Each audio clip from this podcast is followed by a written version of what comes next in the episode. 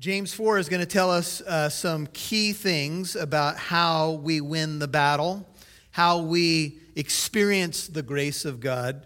If you pick up James 4 and verse 6, here's where we ended last time. It says, He, James 4 6, but He, God, gives a greater grace. Grace is a beautiful word in uh, Greek. It's charis. It's spelled C H A R I S, charis. And it speaks of God's goodness and benevolence. When we think of salvation, we, we know we're saved by grace, it's a free gift. But the grace that saves us is also the grace that sustains us and gives us the ability to fight victoriously. So, Paul, when he was praying about that thorn in his flesh, heard these words from the Lord in 2 Corinthians 12 9 where he said, My grace is sufficient for you. He's not speaking about salvation grace, but strengthening grace.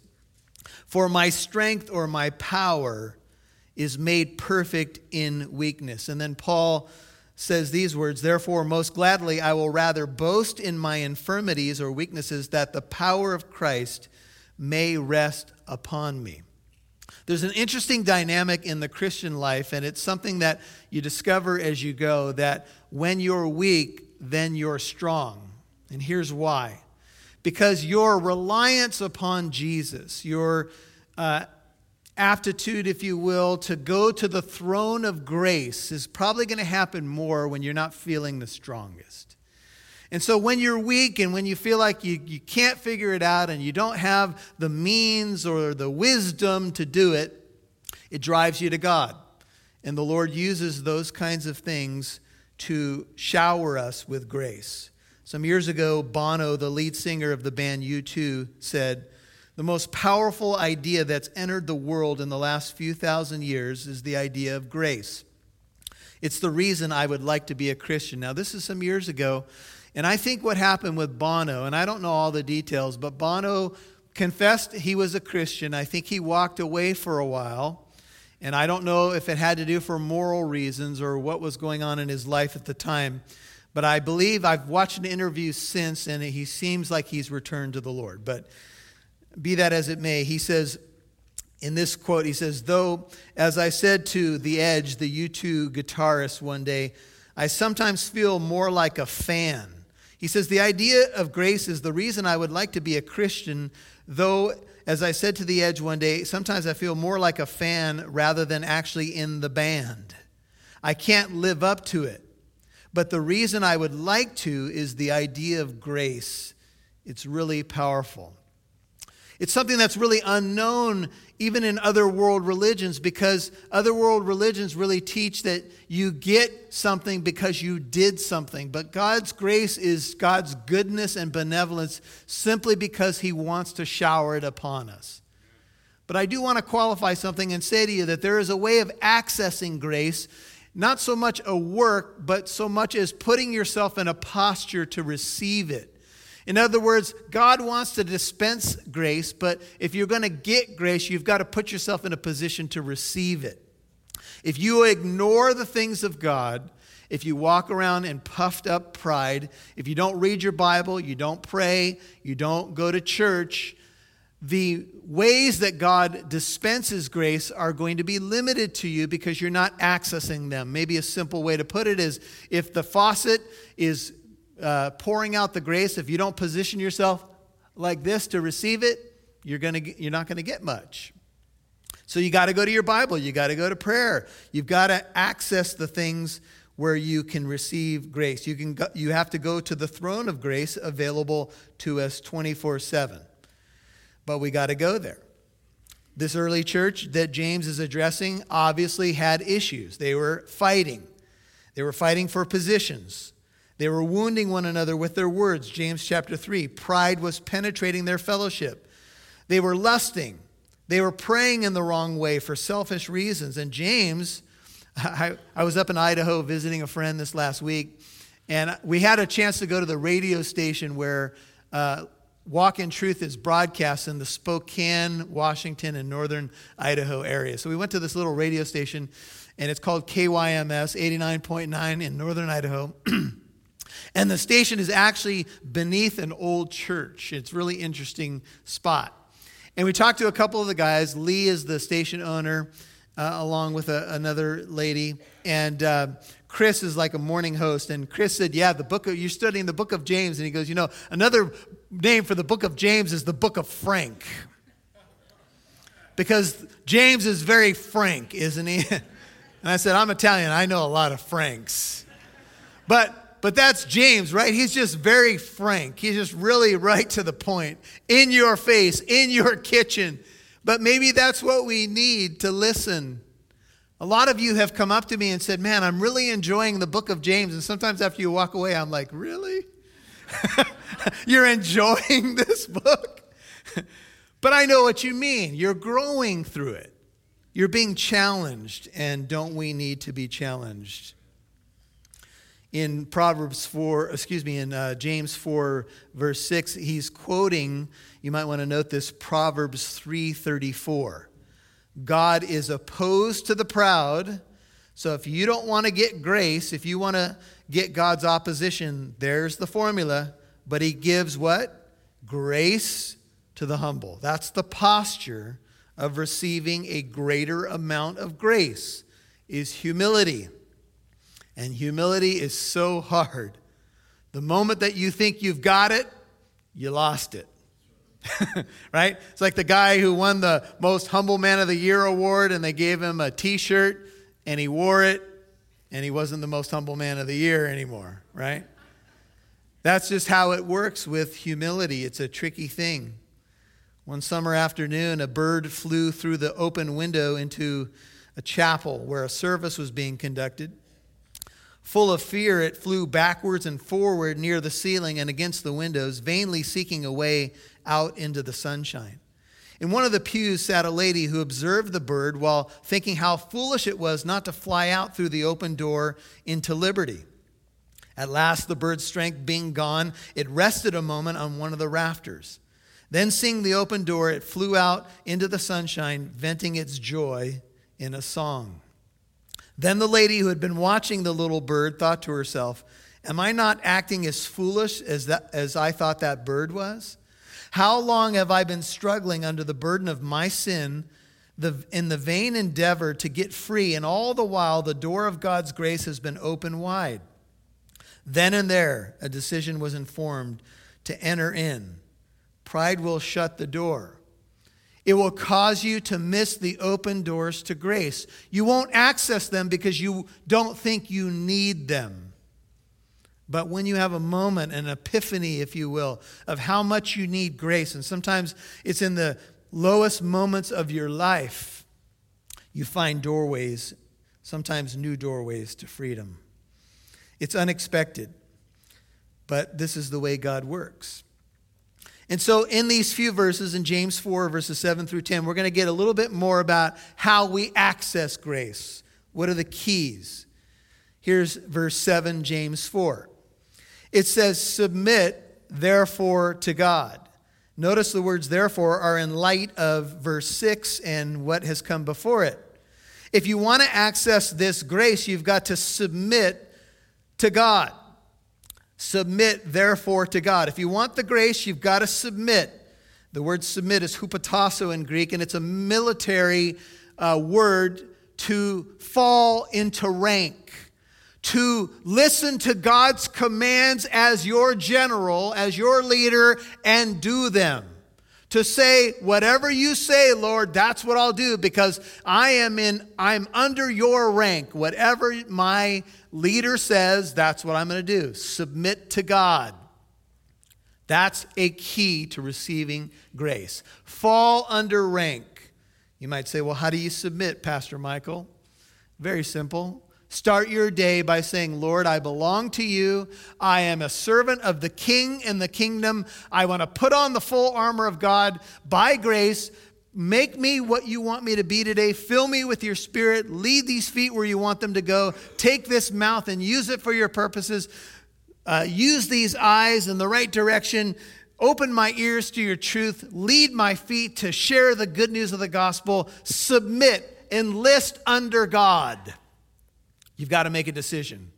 If you list in, enlist in the military, you don't just decide what your day is going to look like, right?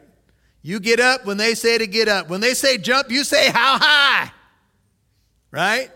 And you make your bed in the morning, and all God's people said, Amen, right?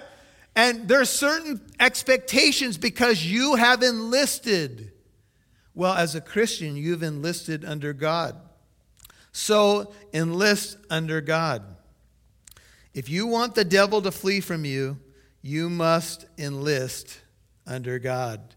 Sometimes people take verse 7 and they take part B resist the devil and he will flee from you. It's true, but you're not going to resist the devil until you submit to God. Amen.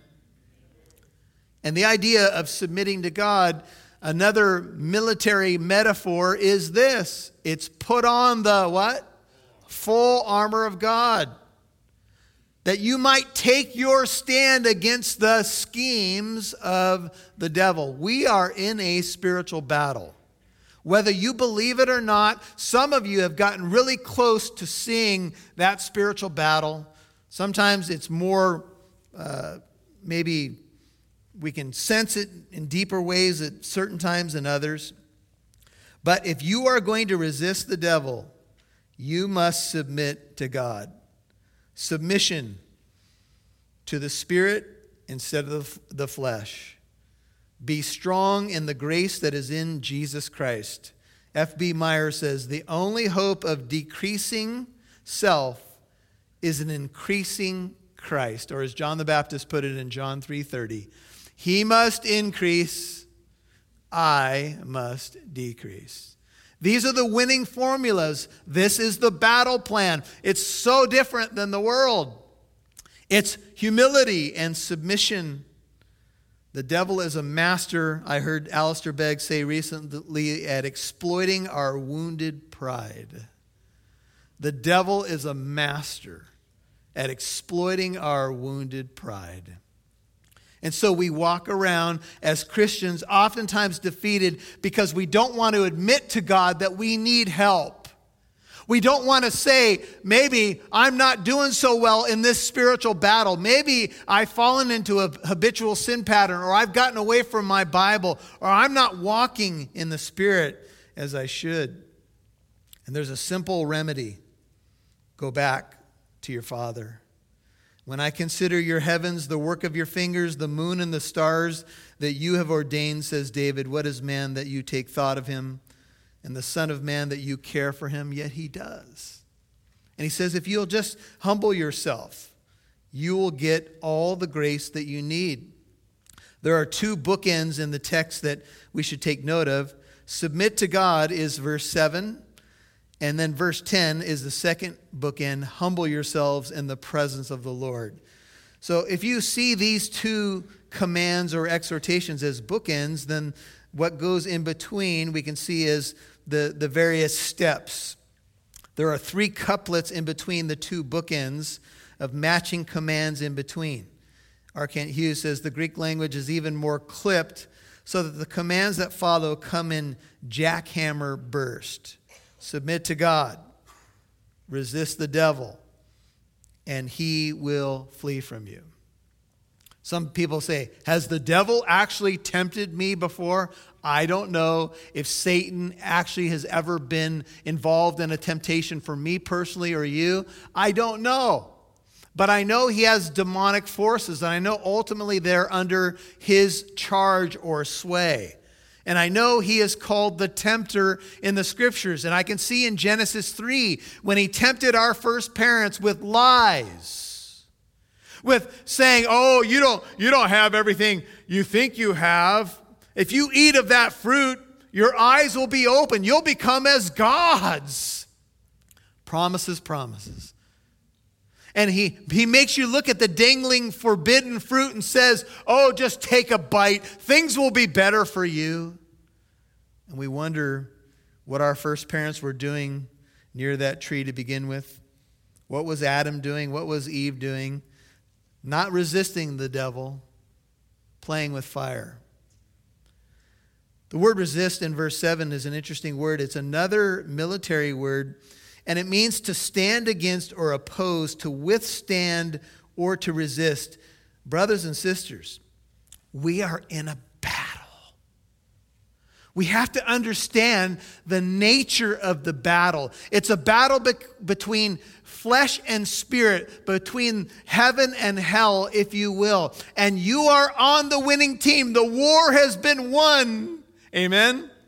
But the battle still wages. Satan is a loser in the ultimate sense, but he's still uh, going about as a roaring lion seeking those he can devour, 1 Peter 5 8.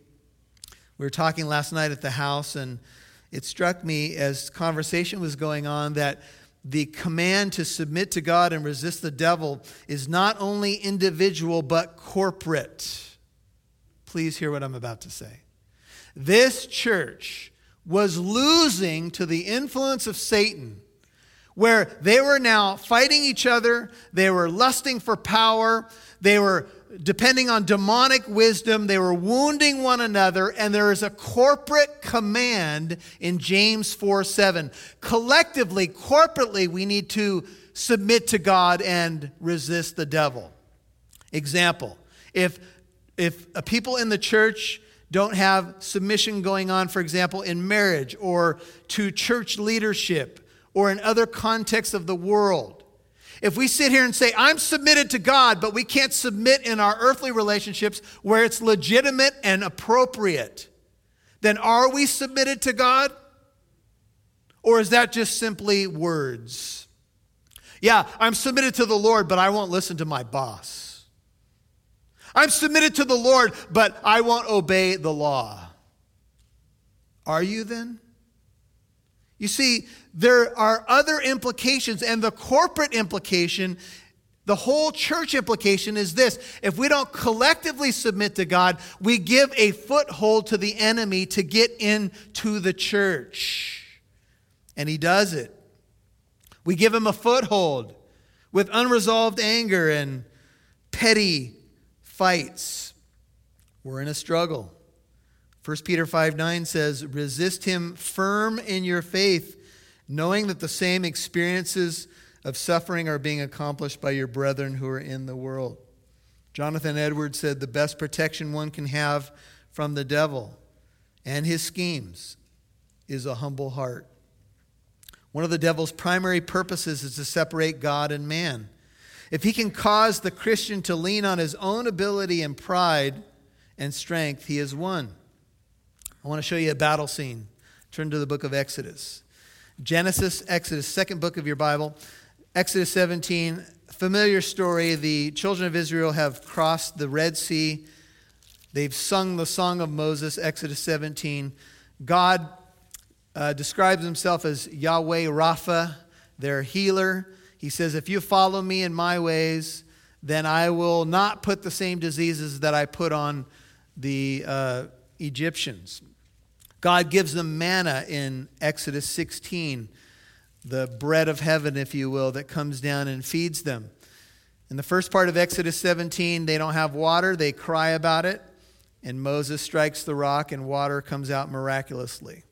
Right after those miracles and the nation kind of getting its feet grounded, if you will, after they test the Lord, they say in Exodus 17 7, is the Lord among us or not? Are you kidding me?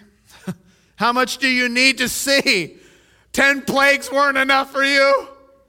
The opening of the Red Sea wasn't enough for you? The drowning of the Egyptian army wasn't enough for you? The manna from heaven, the water from the rock, how many miracles do you need to see? Just one more. Just one more. Here's what happens. Then Amalek came and fought against Israel at Rephidim.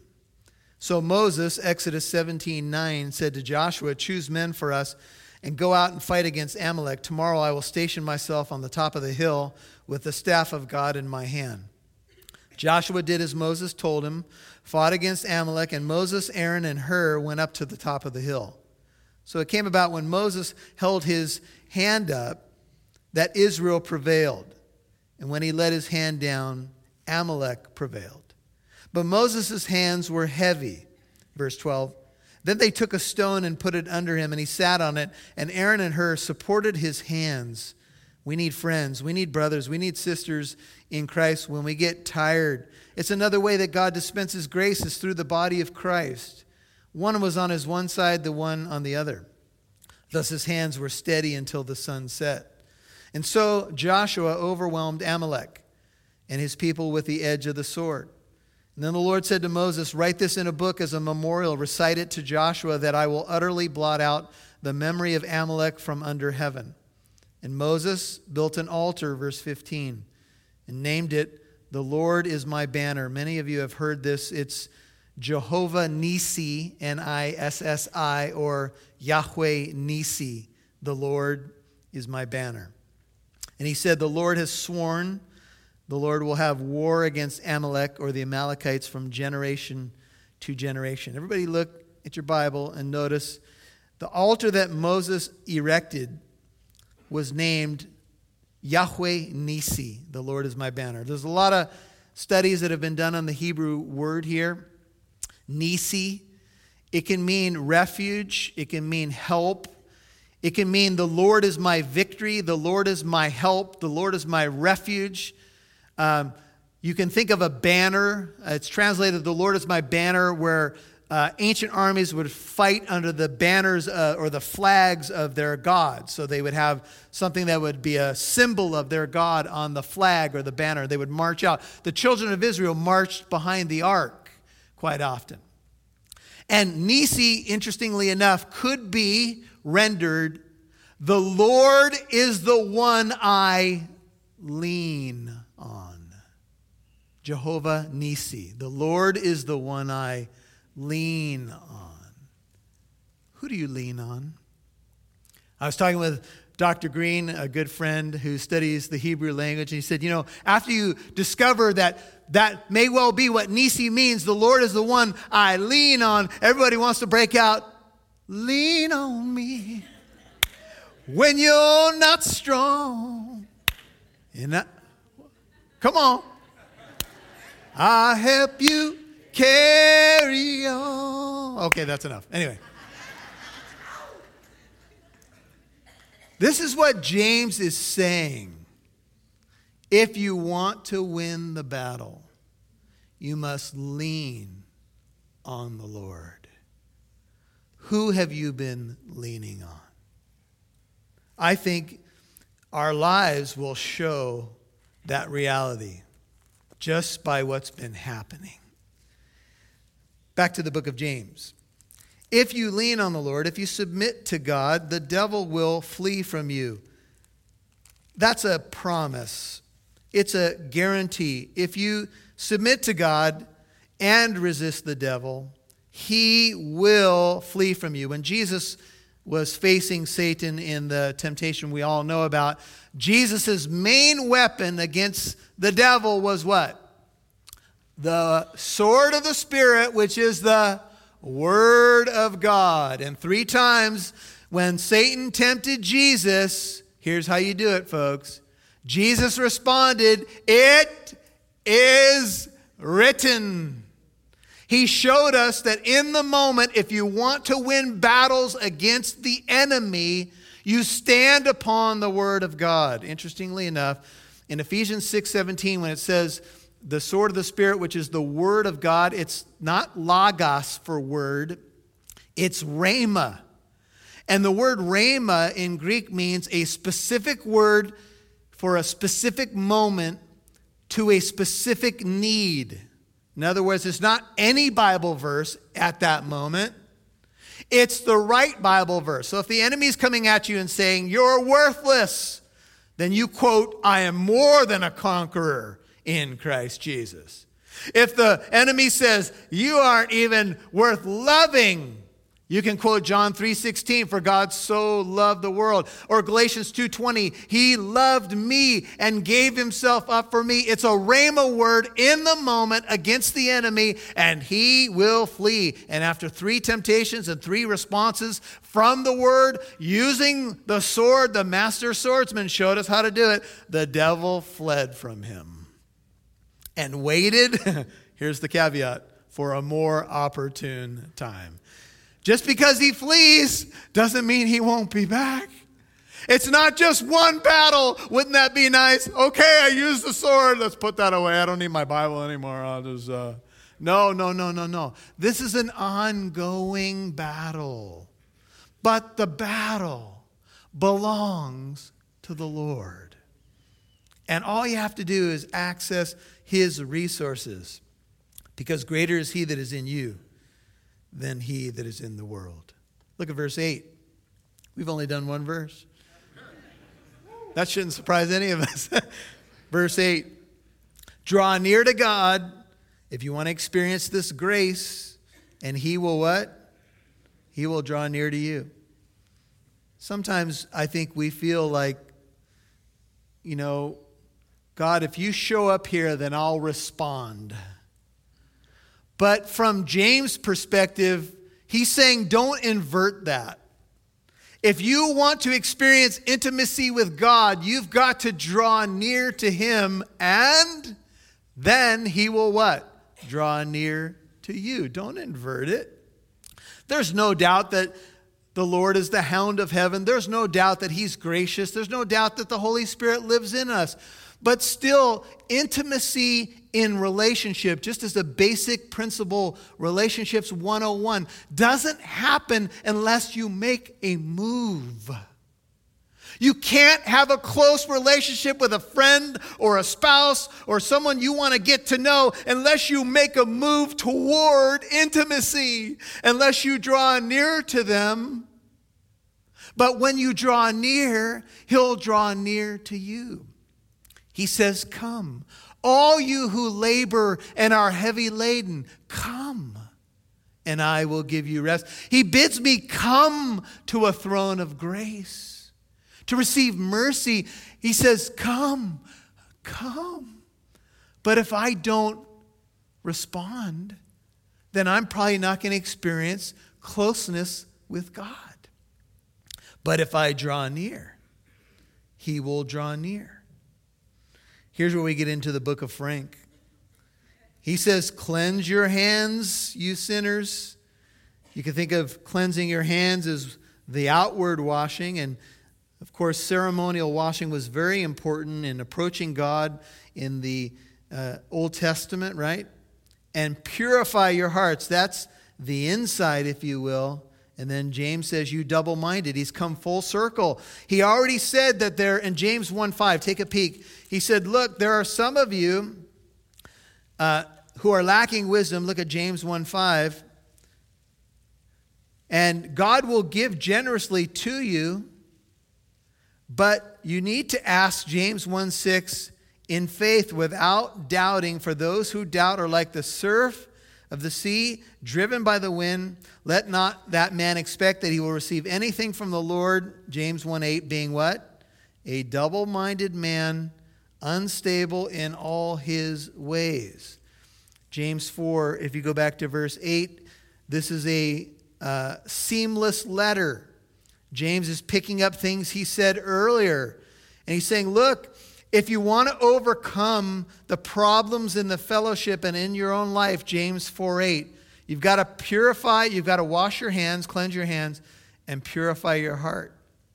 When David had sinned with Bathsheba and uh, he was in repentance before the Lord, that's what he asked the Lord to do. He asked the Lord to purify him.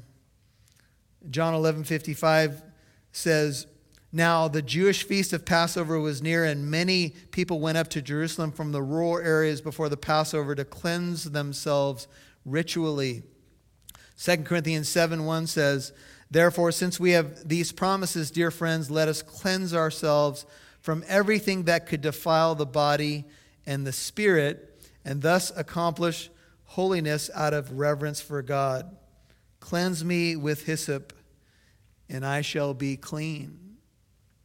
So there are, in this particular fellowship, in this time, as James addresses them, he's not making a blanket statement. He's saying, look, if you've got a sin problem, then you've got to start with cleansing. You've got to ask the Lord to cleanse you, but you've got to be serious about washing your hands. How many of you like to make sure everybody's had their hands washed? Did you wash your hands? My parents and grandparents used to say that to me. Now I say that to my kid. You wash your hands. Sometimes you walk into the table. You wash your hands? right? That's sometimes what we just need to do. We need to go before the Lord and say, Lord, I've gotten dirty this week.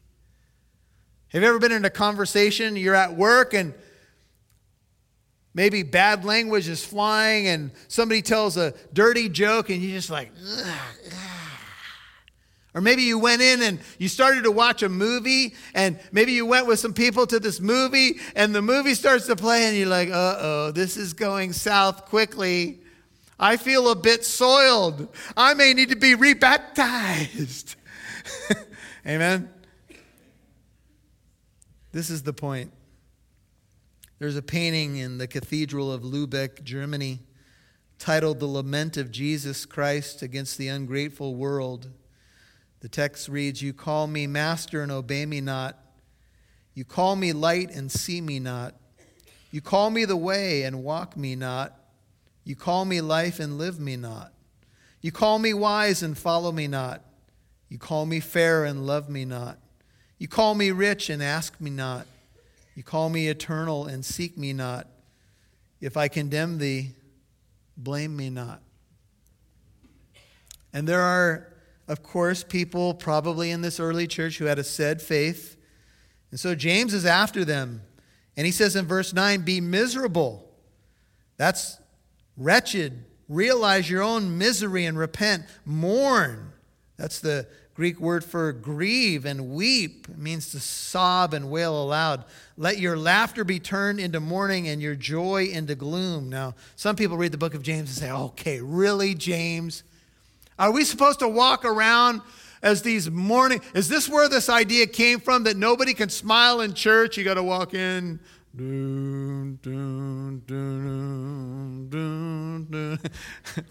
Maybe.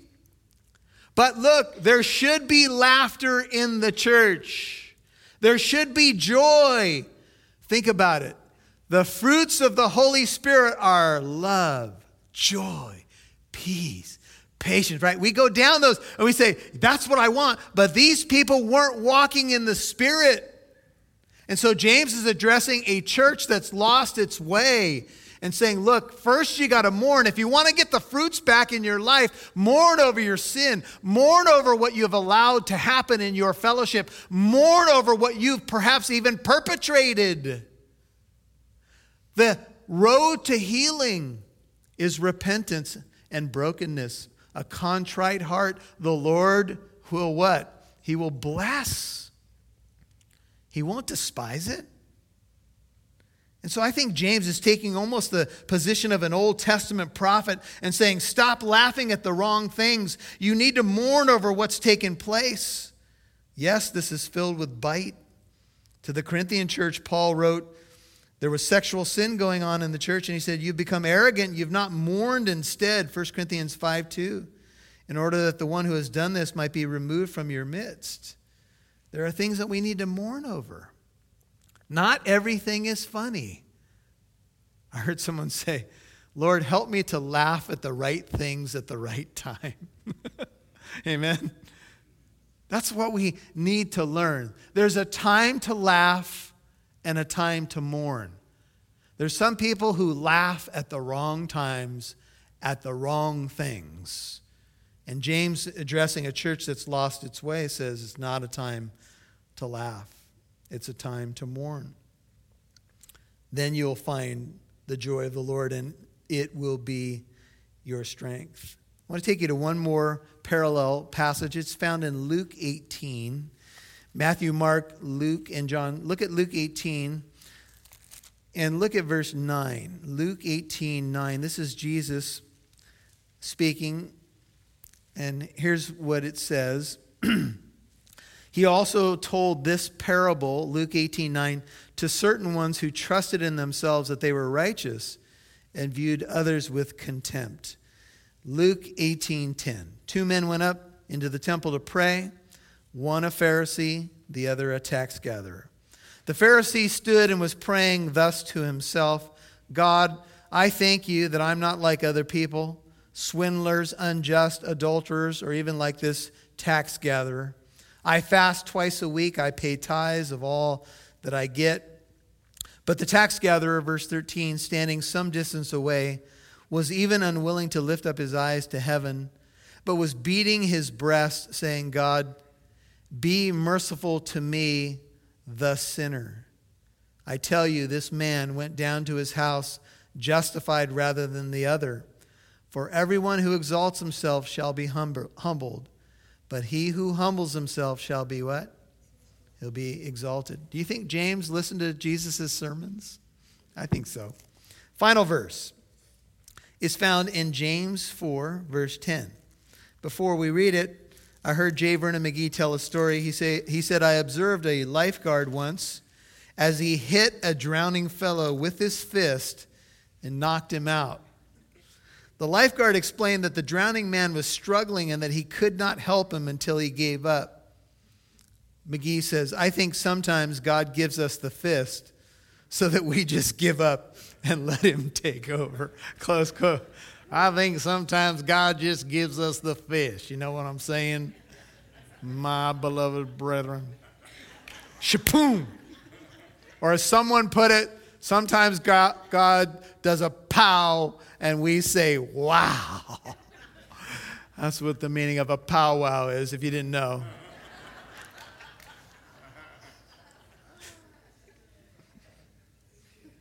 And then finally James says, "Humble yourselves, James 4:10, in the presence of the Lord, and he will exalt you, and he will lift you up."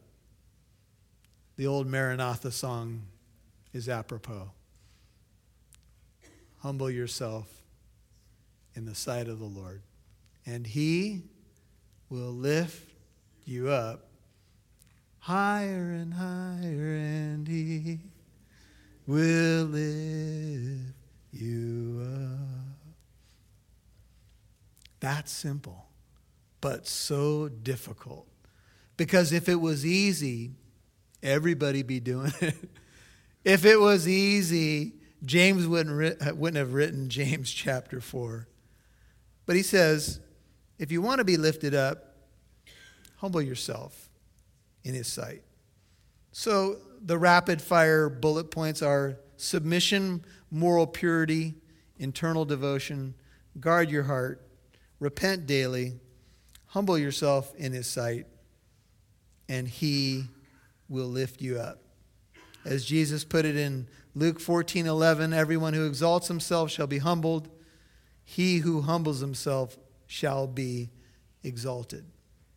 Oh, the bitter shame and sorrow that a time could ever be when I let the Savior's pity plead in vain and proudly answered, All of self and none of thee.